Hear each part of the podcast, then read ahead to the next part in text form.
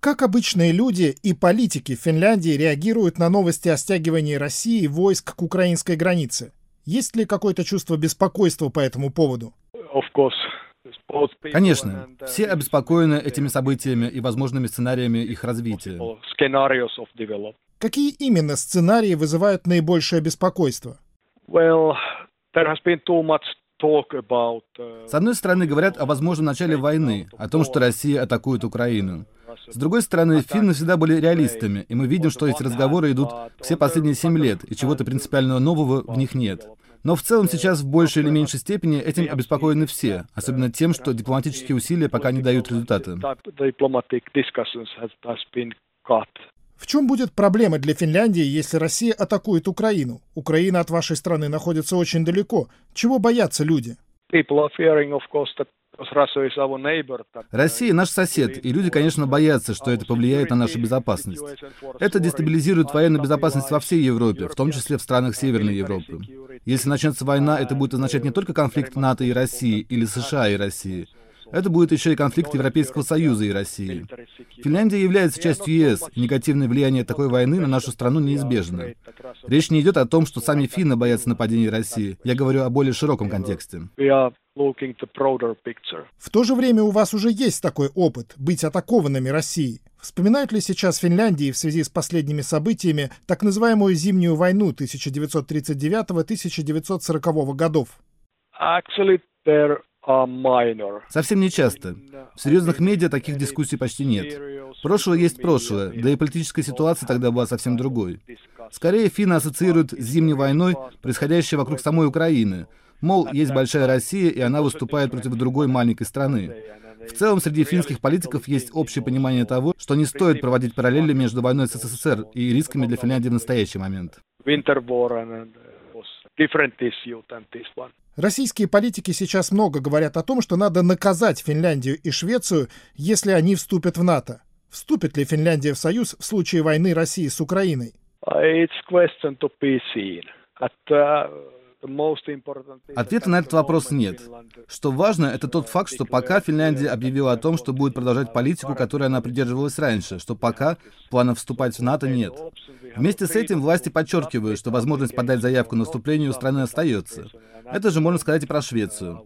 Наши усилия сейчас сосредоточены на том, чтобы найти мирное и дипломатическое решение проблемы. Но это сейчас больше зависит не от финских политиков, а от отношений России, США и НАТО. Финская политика всегда была очень практичной. Слишком много вещей надо принимать в расчет, если мы говорим о возможном военном конфликте между Россией и Украиной и его последствиях. Этот конфликт серьезно разбалансирует европейскую безопасность в целом, но мы должны думать о том, какие решения будут самыми подходящими для Финляндии. Вариант вступления Финляндии в НАТО на столе? Это одна из опций, да. Это опция, которую хотелось бы сохранить на случай, если она понадобится.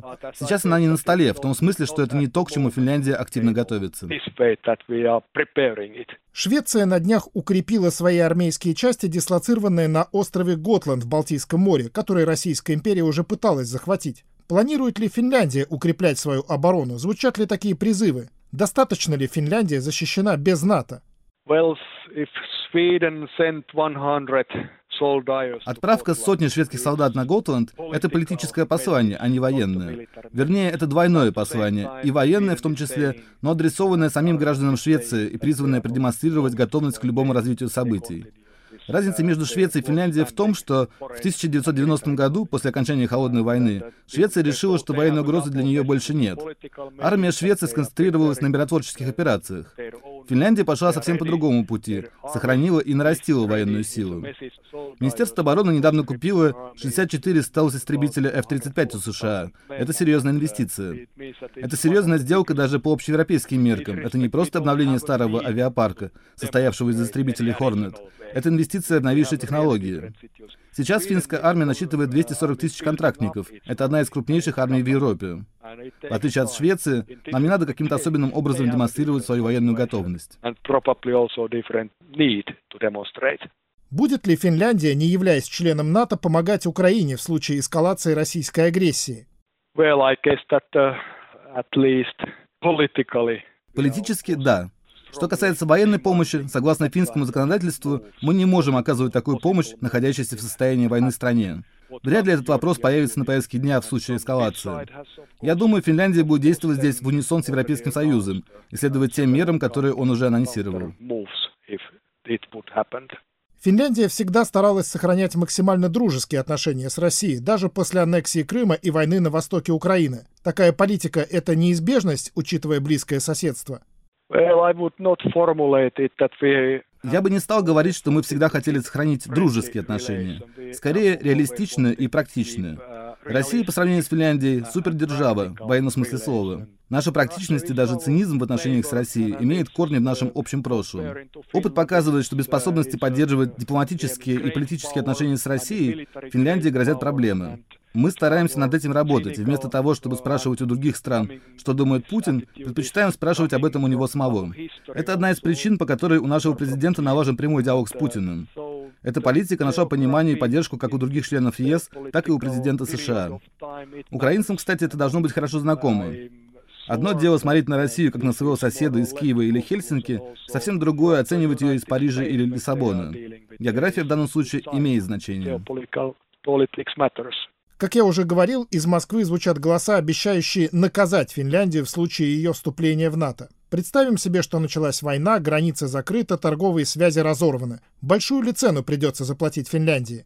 Oh, well, of course, uh... Есть разные оценки того, что произойдет в этом случае, но на экономику страны такое развитие событий, безусловно, повлияет.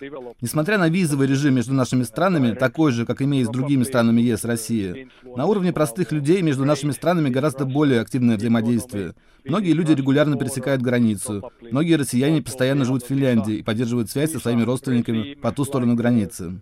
На них это, безусловно, скажется. Что касается цены, то больше всего вырастет цена военного выражения.